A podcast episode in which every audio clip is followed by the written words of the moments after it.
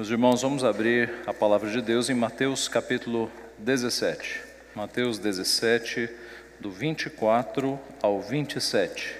Tendo eles chegado a Cafarnaum, dirigiram-se a Pedro os que cobravam o imposto das duas dracmas e perguntaram: Não paga o vosso mestre as duas dracmas? Sim, respondeu ele. Ao entrar Pedro em casa, Jesus se lhe antecipou, dizendo: Simão, que te parece? De quem cobram os reis da terra impostos ou tributo? Dos seus filhos ou dos estranhos? Respondeu-lhe, respondendo Pedro, dos estranhos. Jesus lhe disse: Logo estão isentos os filhos. Mas para que não os escandalizemos, escandalizemos, vai ao mar, lança o anzol, e o primeiro peixe que fisgar, tira-o, e abrindo-lhe a boca, acharás um estáter. Toma-o e entrega-lhes por mim e por ti. Vamos orar mais uma vez.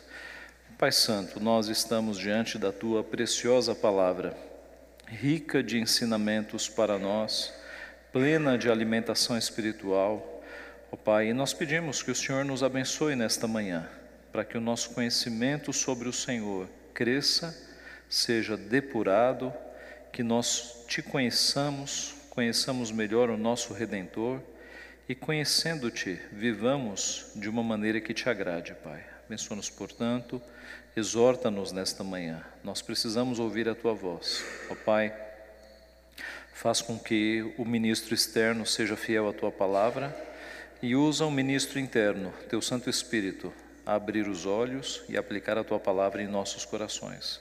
É o que nós pedimos em nome de Jesus. Amém. Meus irmãos, depois de um longo tempo distante de Cafarnaum, passando pelas regiões de Tiro e Sidom, regiões de gentios, passando por Cesareia de Filipe, depois, três discípulos subindo ao monte da transfiguração, descendo do monte e encontrando aquele jovem endemoniado, eles voltam a Cafarnaum. Cafarnaum era como que a sede do ministério de Jesus. Cafarnaum, uma cidade que ficava à beira do Mar da Galileia, na região nor noroeste, era uma cidade em que, que tinha grande significância para o ministério de Cristo. Foi ali em Cafarnaum que Mateus foi chamado da coletoria de impostos. Foi em Cafarnaum que os discípulos pescadores foram chamados para pescarem agora homens. E era em Cafarnaum que o apóstolo Pedro morava. Tudo indica que Jesus, quando estava em Cafarnaum, pousava na casa do apóstolo Pedro. Cafarnaum é tido como a base do ministério de Jesus Cristo. E talvez foi por isso que quando eles voltaram para Cafarnaum, os cobradores de impostos não foram em Jesus, mas foram em Pedro, o dono da casa. E perguntaram para Pedro: Teu mestre não paga o imposto das duas dracmas? Dracma era uma moeda de prata e tinha o valor igual ao denário romano. O denário era o equivalente a um dia de trabalho, era o preço de um trabalhador por um dia. A dracma, mesma coisa, era equivalente a um dia de trabalho. Esse imposto das duas dracmas era cobrado de todo israelita de 20 anos para cima, e ele se destinava a pagar a manutenção do templo. Esse imposto fora estabelecido no passado em Êxodo capítulo 30, de 11 a 16. Ali você tem toda a prescrição deste imposto. E os cobradores de impostos chegaram em Pedro e perguntaram: O teu mestre não paga o imposto das dracmas? E Pedro respondeu imediatamente: Sim, versículo 25. Sim, respondeu ele. Conhecendo o seu mestre, sabendo que no passado Jesus havia dito: Dai a César o que é de César e a Deus o que é de Deus, Pedro não pestanejou, ele respondeu: Sim, ele paga. Só que nesse caso Pedro estava equivocado, porque no decorrer da história você vai ver que Jesus não havia pagado ainda aquele imposto. O fato é que, com este episódio da vida de Jesus, nós podemos aprender alguns atributos muito impressionantes no nosso Redentor. E o primeiro atributo, a primeira característica que nós podemos ver de modo muito marcante no nosso Redentor é a sua onisciência, a sua onisciência. Quando Pedro entra na casa de Jesus, aliás, quando Pedro entra na casa, Jesus o surpreende com o conteúdo da conversa que Pedro tivera lá fora com os cobradores. É o que nos diz o verso 25: Ao entrar Pedro em casa, Jesus se lhe antecipou, dizendo: Simão, que te parece? De quem cobram os reis da terra impostos ou tributo? Dos seus filhos ou dos estranhos? Jesus mostra aqui que tinha um conhecimento muito acima do nosso. Meus irmãos, Jesus é Deus, Jesus é 100% Deus, 100% homem. E sendo Deus, ele é onisciente. Todavia, por Jesus ter se esvaziado, Filipenses capítulo 2, versículo 7, e assumido a forma de servo, ele ficou limitado ao nível da humanidade. Porque homens não são oniscientes. Note, Jesus não abriu mão dos seus atributos, porque se ele abrisse mão dos seus atributos, ele deixaria de, de ser Deus. Essa é a conhecida heresia quenótica, de que Jesus teria aberto mão dos seus atributos. O esvaziamento, e o texto deixa muito claro lá em Filipenses capítulo 2, é quanto à sua glória. Ele se esvaziou da sua glória, não dos seus atributos. Porém, assumindo forma de servo na encarnação, no estado de humilhação, ele adaptou-se à humanidade. E homens não são oniscientes, não são onipotentes e não são onipresentes. Mas eu repito, Jesus Cristo é Deus, e ele, sendo Deus, ele tem esses três atributos: onipresença, onipotência e onisciência. Todavia, esvaziando-se, ele assumiu forma de servo, e esses atributos ficaram limitados à figura de servo. E é assim então que Jesus Cristo, no seu ministério, ele teve que aprender muitas coisas. Ele não nasceu um bebê onisciente, conhecendo tudo. Ele teve que aprender a falar, antes ele teve que aprender a andar. Ah, o, o evangelista Lucas nos diz que crescia Jesus em sabedoria. E se ele crescia em sabedoria, é porque ele não tinha um conhecimento completo, ele não era um bebê onisciente. Além de ter que crescer em sabedoria e aprender pelo sofrimento, como nos diz o escritor de Hebreus, alguns fatos no ministério de Jesus em que fica claro que ele não tem um conhecimento completo. Por exemplo, quando ele perguntou a dois cegos que queres que eu vos faça? Em Mateus 20, 32. Quando ele foi até uma figueira, achando que ali havia frutos, mas não encontrou nenhum fruto, em Mateus 21, 19. Quando ele perguntou a um demônio qual era o seu nome, em Marcos 5, 9. Quando ele perguntou aos discípulos quantos pães eles tinham, antes de fazer a grande multiplicação, em Marcos 6, 38. Quando ele curou uma mulher com hemorragia, e no meio da multidão, a mulher o tocou com fé e ele perguntou: Quem me tocou? Quando ele perguntou ao pai do menino endemoniado, sermão de domingo passado, há quanto tempo aquilo acontecia? Ou quando ele declarou que, quanto à segunda vinda, quanto ao seu retorno, nem anjos, nem o filho do homem sabe o dia e a hora e ainda, quando ele perguntou onde, havia se, onde haviam sepultado o corpo de Lázaro.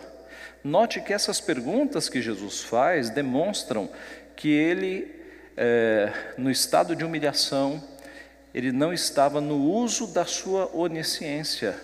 Ele faz perguntas. Se ele fosse onisciente em carne, ele não teria que fazer nenhuma dessas perguntas.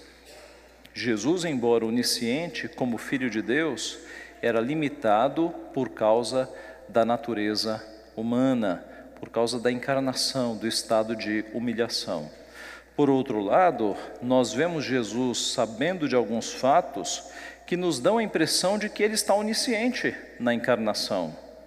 E isso acontece, meus irmãos, Não porque ele era onisciente, porque ele estava limitado ao corpo humano, mas porque Deus lhe revelava tudo aquilo que Jesus sabia de uma forma que nós temos a impressão de que ele está onisciente, é porque Deus revelava conhecimento a ele.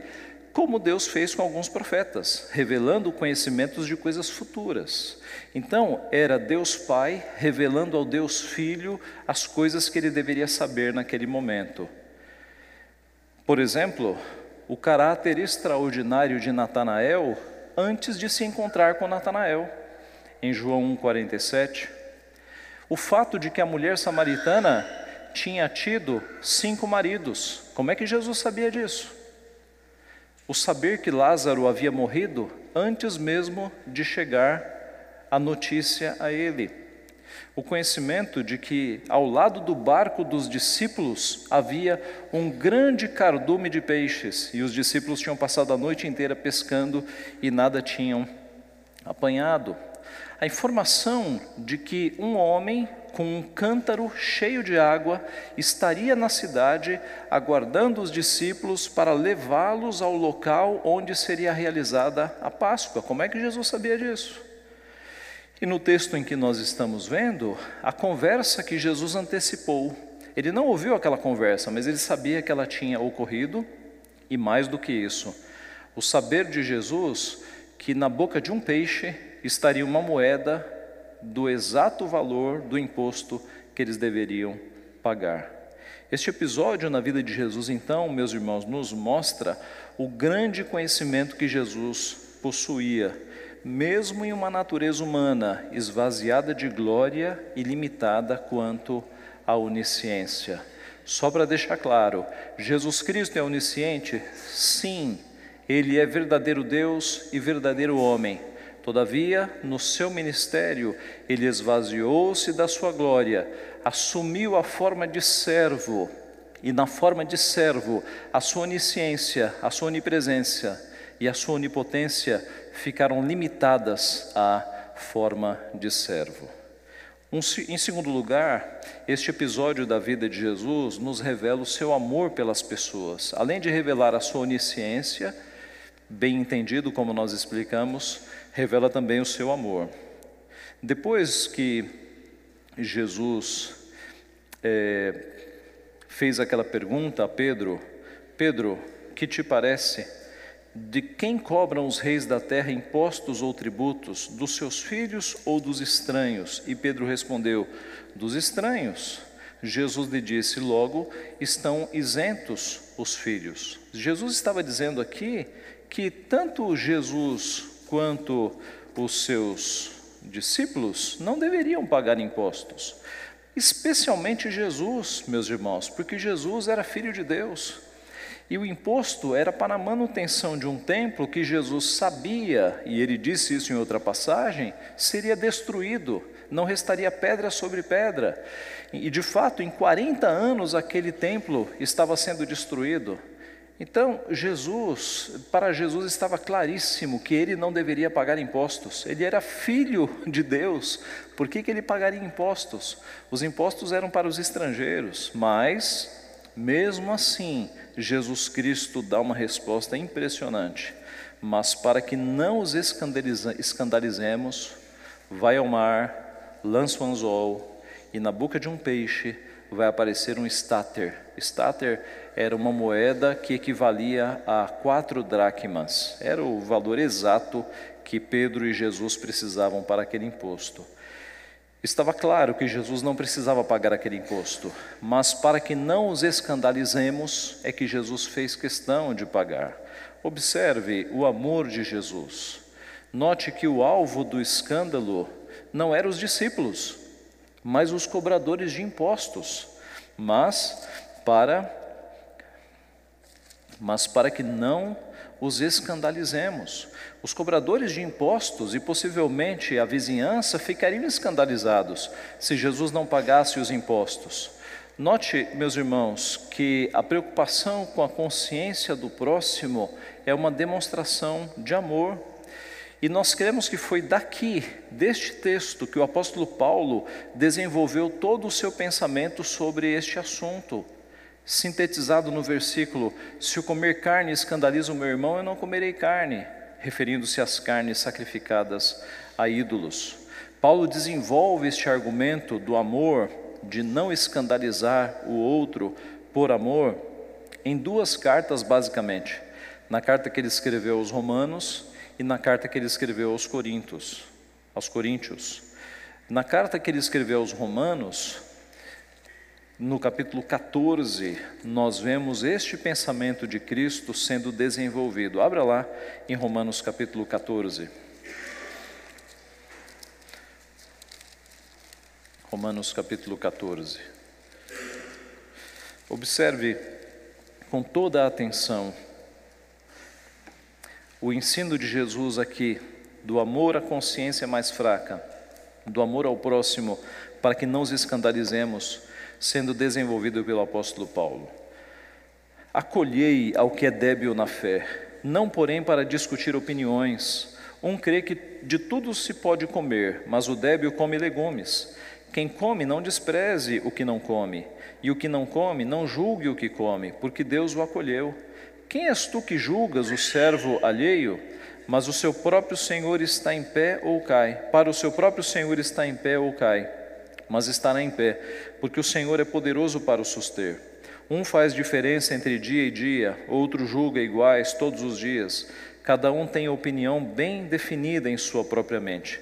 Quem distingue entre dia e dia para o Senhor o faz, e quem come para o Senhor come, porque dá graças a Deus. E quem não come para o Senhor não come e dá graças a Deus, porque nenhum de nós vive para si mesmo, nem morre para si. Porque se vivemos, para o Senhor vivemos, se morremos, para o Senhor morremos. Quer pois vivamos ou morramos, somos do Senhor. Foi precisamente para este fim que Cristo morreu e ressurgiu, para ser Senhor, tanto de mortos como de vivos. Tu, porém, porque julgas teu irmão, e tu, porque desprezas o teu, pois todos compareceremos perante o tribunal de Deus, como está escrito: Por minha vida, diz o Senhor, diante de mim se dobrará todo joelho e toda língua dará louvores a Deus. Assim, pois, cada um de nós dará contas de si mesmo a Deus. Não nos julguemos mais uns aos outros, pelo contrário, tomai o propósito de não pôr tropeço ou escândalo a vosso irmão. Eu sei e estou persuadido no Senhor Jesus que nenhuma coisa é de si mesmo impura, salvo para aquele que assim a considera. Para esse é impura. Se por causa de comida o teu irmão se entristece, já não anda segundo o amor fraternal. Por causa da tua comida, não faças perecer aquele a favor de quem Cristo morreu. Não seja, pois, vituperado o vosso bem, porque o reino de Deus não é comida nem bebida, mas justiça e paz e alegria no Espírito Santo. Aquele que deste modo serve a Cristo é agradável a Deus e aprovado pelos homens. Assim, pois, seguimos as coisas da paz e também as da edificação de uns para com os outros. Não destruas a obra de Deus por causa da comida. Todas as coisas, na verdade, são limpas, mas é mal para o homem o comer com escândalo. É bom não comer carne, nem beber vinho, nem fazer qualquer outra coisa com que teu irmão venha tropeçar, ou se ofender, ou se enfraquecer. A fé que tens, tenha para ti mesmo perante Deus. Bem-aventurado é aquele que não se condena naquilo que aprova, mas aquele que tem dúvidas é condenado se comer, porque o que faz não provém de fé, e tudo que não provém de fé é pecado. Os irmãos percebem a preocupação de Paulo em questões polêmicas entre judeus e gentios, de que haja sabedoria, haja moderação, haja maturidade para que nenhum dos lados faça coisas que escandalizem o próximo. Paulo escrevendo aos Coríntios na questão da carne sacrificada a ídolos, o que, que era isso? Um crente, quando ia no mercado, ele ia comprar uma carne que muito provavelmente, com quase toda certeza, era o fruto de um ritual pagão carnes que foram sacrificadas a ídolos. E agora o crente tem essa questão ética. E agora, eu como ou não como esta carne? E o apóstolo Paulo vai escrever o seguinte, 1 Coríntios 10, 23 e em diante: Todas as coisas são lícitas, mas nem todas convêm. Todas são lícitas, mas nem todas edificam. Ninguém busque o seu próprio interesse, e sim o de outrem. Comei de tudo que se vende no mercado, sem nada perguntardes por motivo de consciência, pois do Senhor é a terra e a sua plenitude. Se algum dentre os incrédulos vos convidar e quiser dizer: Comei de tudo o que for posto diante de vós, sem nada perguntardes por motivo de consciência. Porém, se alguém vos disser: Isto é coisa sacrificada a ídolo, não comais, por causa daquele que vos advertiu e por causa da consciência. Consciência, digo, não a tua propriamente, mas a do outro. Pois por que há de ser julgada a minha liberdade pela consciência alheia? Se eu participo com ações de graças, por que hei de ser vituperado por causa daquilo que dou graças? Portanto, quer comais, quer bebais ou façais outra coisa qualquer, fazei tudo para a glória de Deus. Não vos torneis causa de tropeço, nem para os judeus, nem para os gentios, nem tampouco para a igreja de Deus. Assim como também eu procuro em tudo ser agradável a Deus, a todos, não buscando o meu próprio interesse, mas o de muitos, para que sejam salvos. Paulo está dizendo aqui o seguinte: se te servirem carnes e, e você sabe que aquelas carnes foram dedicadas a rituais pagãos, pode comer sem problema, porque tudo que é ah, tudo que é recebido com ações de, ações de graças é santificado. Em outro lugar, Paulo vai dizer que não existem ídolos, Deus é o Senhor de todas as coisas. Não há problema comer qualquer tipo de alimento. Agora, se um crente chegar e falar, ei, essa carne é sacrificada a ídolos, e na sua mente aquele assunto não for resolvido, por amor daquela consciência, eu não vou comer mais carne, eu me abstenho. Qual é o problema de você se abster? Este é um princípio que nós empregamos, meus irmãos, em vários aspectos aqui no Brasil. O uso de bebidas, de cervejas, de vinhos, de champanhes, que em algumas igrejas escandalizam, e alguns assuntos que nós sabemos que escandalizam, é, de, é, dependendo da cidade em que você está. Se você sentir que algo que é lícito na tua cabeça está escandalizando algum irmão, você não faça. O apóstolo Paulo diz exatamente isso. Se eu comer carne escandaliza o meu irmão, eu nunca mais comerei carne. Então, note que Jesus lançou esse fundamento de nós nos preocuparmos com a consciência do próximo, com a consciência do mais fraco, para que o nome do Evangelho seja preservado. Mesmo que você tenha razão, às vezes é preciso andar a segunda milha, deixar de falar, deixar de insistir, para que o nome do Evangelho seja preservado. Foi isso que Jesus fez. Jesus teria toda a razão em não pagar aquele imposto, porque ele era filho, mas para que não os escandalizemos, ele faz um milagre e ele faz com que a moeda seja achada para pagar os impostos. Um dos meus escritores favoritos é o bispo J.C. Riley, puritano do século XIX e sobre esse texto ele escreveu dois parágrafos muito interessantes que eu vou ler. Diz assim o bispo Riley: Talvez discordemos de alguns dos impostos que eles determinam, mas a grande pergunta após tudo isso é a seguinte: redundará em qualquer benefício para a causa da religião cristã se eu resistir às autoridades constituídas? As medidas decretadas por eles realmente estão prejudicando o bem-estar da minha alma? Em caso negativo, fiquemos tranquilos, para que não os escandalizemos. E ele segue: Também nos devemos recordar deste trecho bíblico na qualidade de membros da Igreja de Cristo. Talvez não gostemos de tudo que ocorre nas cerimônias e ritos do grupo evangélico a que pertencemos. Talvez pensemos que aqueles que nos governam, quanto às questões espirituais, nem sempre se mostram sábios mas, em última análise, os pontos sobre os quais nos sentimos insatisfeitos são realmente de importância vital? Alguma das grandes verdades do Evangelho está sendo ameaçada? Em caso contrário, fiquemos quietos, para que não os escandalizemos.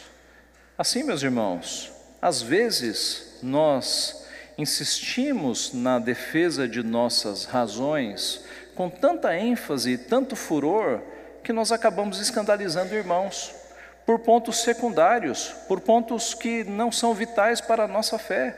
E compramos brigas e entramos em debates e escandalizamos o nome de Cristo por coisas que são pequenas. E Jesus, ele andou uma segunda milha que ele pagou o imposto que ele não precisava pagar, para que não os escandalizemos. Nós devemos aprender com o nosso mestre. Em segundo lugar, então, este episódio da vida de Jesus nos revela o seu amor pelas pessoas. Ele se preocupava com a reputação, com a consciência do próximo. Em terceiro e último lugar, este episódio na vida de Jesus nos revela a sua onipotência. Ele disse a Pedro: Vai ao mar, lança o anzol, e o primeiro peixe que fisgar, tira-o, e abrindo-lhe a boca, acharás um estáter. Toma-o e entrega-lhes por mim e por ti. Essa é a única passagem do Novo Testamento em que o anzol é usado para pegar peixes. Em todas as outras passagens sempre se falam de redes. Stater era uma moeda equivalente a quatro dracmas. Era o valor exato para o pagamento do imposto de Jesus e o pagamento de Pedro. Jesus resolveu aquele problema então fazendo um milagre. Ele fez com que surgisse na boca de um peixe uma moeda do valor exato que ele precisava. O, o, bispo Riley diz que Jesus fez de um peixe o seu tesoureiro, foi o peixe que trouxe o que eles precisavam. Meus irmãos, com este milagre nós podemos observar a onipotência de Jesus Cristo. E novamente, Jesus é Deus, é 100% Deus, é 100% homem, é atributo de Deus a onipotência. Todavia, por ter se esvaziado e assumido a forma de servo, o poder de Jesus ficou limitado no nível da humanidade. O esvaziamento fez com que o poder fosse limitado. Mas note, de novo, Jesus não abriu mão desses atributos, porque se ele abrisse mão, ele deixaria de ser Deus. O que ocorreu aqui foi uma adaptação ao nível da humanidade. Na humanidade, ele não estava usando a sua onipotência. E isso é mostrado de modo muito claro. Primeiro, porque Jesus era mortal.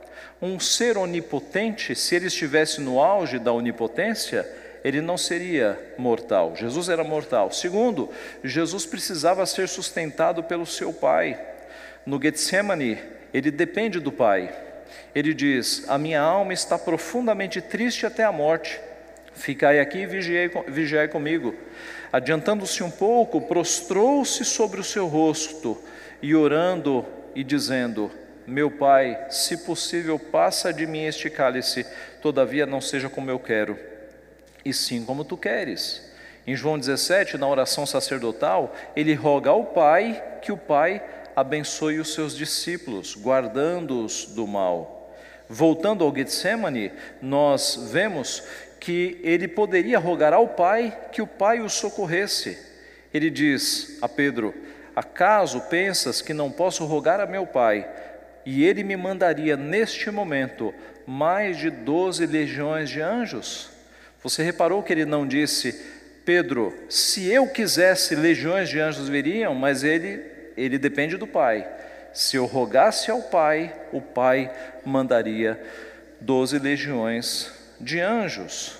Então, a pessoa divina humana de Jesus é de fato onipotente, mas na encarnação, assumindo a forma de servo, ele tornou-se limitado nesse aspecto também. Por outro lado, o grande poder de Jesus é relatado nas Escrituras. No Apocalipse, ele é apresentado como o Alfa e o Ômega, o princípio e o fim, que era, que é e que há de vir o Todo-Poderoso. Todo-Poderoso é onipotente. Aquele, Jesus é aquele que no Apocalipse tem as chaves da morte e do inferno, apontando para a sua onipotência. Paulo descreve como aquele que tem toda a plenitude da divindade. Juntamente com o Pai e com o Espírito Santo, Jesus Cristo criou todas as coisas. Paulo declara em Colossenses 1: Porque nele foram criadas todas as coisas que há nos céus e na terra, visíveis e invisíveis, sejam tronos, sejam dominações, sejam principados, sejam potestades, tudo foi criado por ele e para ele. Ele é antes de todas as coisas, e todas as coisas subsistem por Ele. Jesus é Deus Todo-Poderoso, é onipotente. Ele é o Rei dos Reis, Ele é o Senhor dos Senhores, Ele é o próprio Eu Sou. Algumas vezes Ele chama para si o título que era exclusivo de Deus Pai: Eu Sou. Jesus transformou água em vinho, Jesus curou cegos de nascença, curou coxos, paralíticos, aleijados, leprosos, expulsou demônios, ressuscitou mortos. Jesus é todo-poderoso. Agora, ele fez isso não usando a sua onipotência, porque ele estava é, em forma de servo, mas pelo poder de Deus. Foi pelo poder de Deus que Jesus fez os milagres. Foi pelo poder de Deus que ele fez todas essas coisas grandiosas e surpreendentes. E é por isso que ele diz: Em verdade, em verdade vos digo, que aquele que crê em mim fará também as obras que eu faço, e outras maiores fará. Se fosse por sua onipotência que ele estivesse fazendo todas essas coisas, ele não diria isso. Mas porque a fonte do seu poder vem de Deus Pai, é que ele diz: Quem crê em mim fará estas obras e obras ainda maiores, porque pode pedir ao Pai, e o Pai pode dar este tipo de poder. Ele não estava usando da sua onipotência, mas do poder que vinha do Pai. Então, meus irmãos, ele fez com que uma moeda, um estáter, equivalente a quatro dracmas, aparecesse na boca de um peixe. Imagine o mar da Galileia, o tanto de peixes que havia ali. E ele disse para Pedro: Pedro, vá, jogue o anzol, e o peixe que você puxar vai sair com uma moeda de quatro dracmas. É um milagre impressionante. As chances disso acontecer, meus irmãos, simplesmente não existiam. Foi um milagre que Jesus operou para que os impostos fossem pagos. Concluindo algumas aplicações. Jesus hoje retomou a sua onisciência, a sua onipotência e a sua onipresença. Desde a sua ressurreição, ele retomou a sua glória e deixou a forma de servo. Assim, você pode enganar seus pais, seu cônjuge, seu chefe, seu pastor, mas a Jesus você nunca engana, porque Ele é onisciente. Ele conhece todos os detalhes, todos os teus pensamentos, todo o teu coração, todas as suas motivações, tudo o que você faz. Jesus é onisciente. Segunda aplicação: Há muito consolo na onisciência de Deus.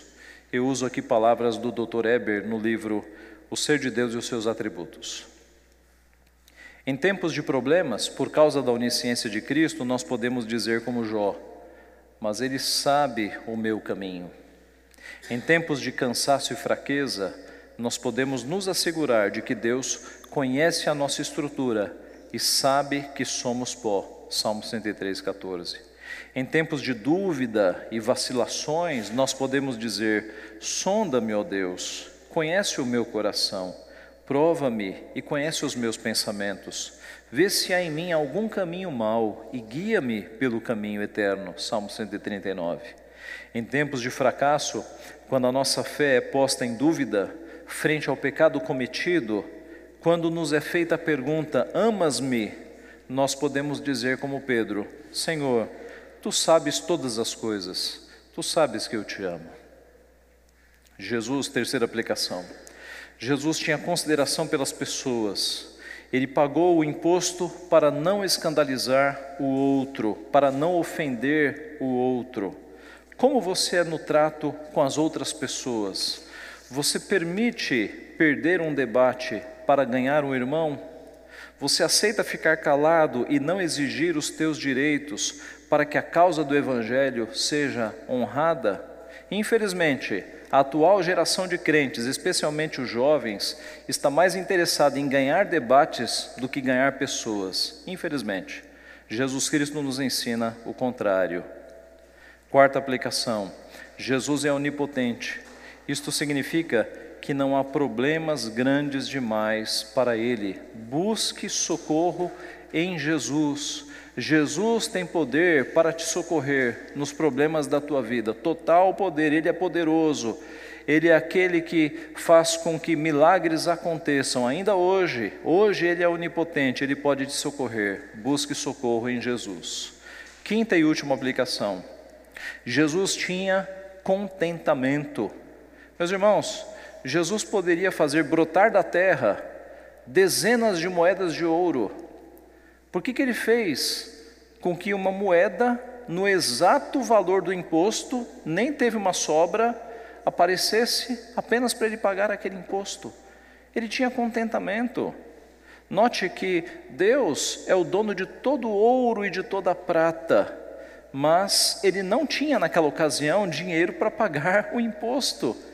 Jesus vivia com o mínimo, e quando ele precisou de um valor extra, ele fez um milagre, mas eu repito, ele não fez uma baleia chegar com um baú de moedas de ouro, ele fez com que uma moeda, no valor exato, do pagamento que ele precisava aparecesse.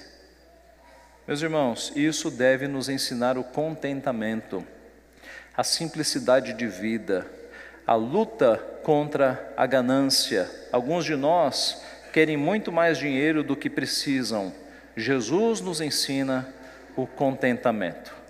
Que Deus assim nos abençoe, que nós confiemos a nossa vida ao nosso Redentor. Ele é onisciente, ele é o Deus de amor, Ele é onipotente. Louvado seja o seu nome. Amém.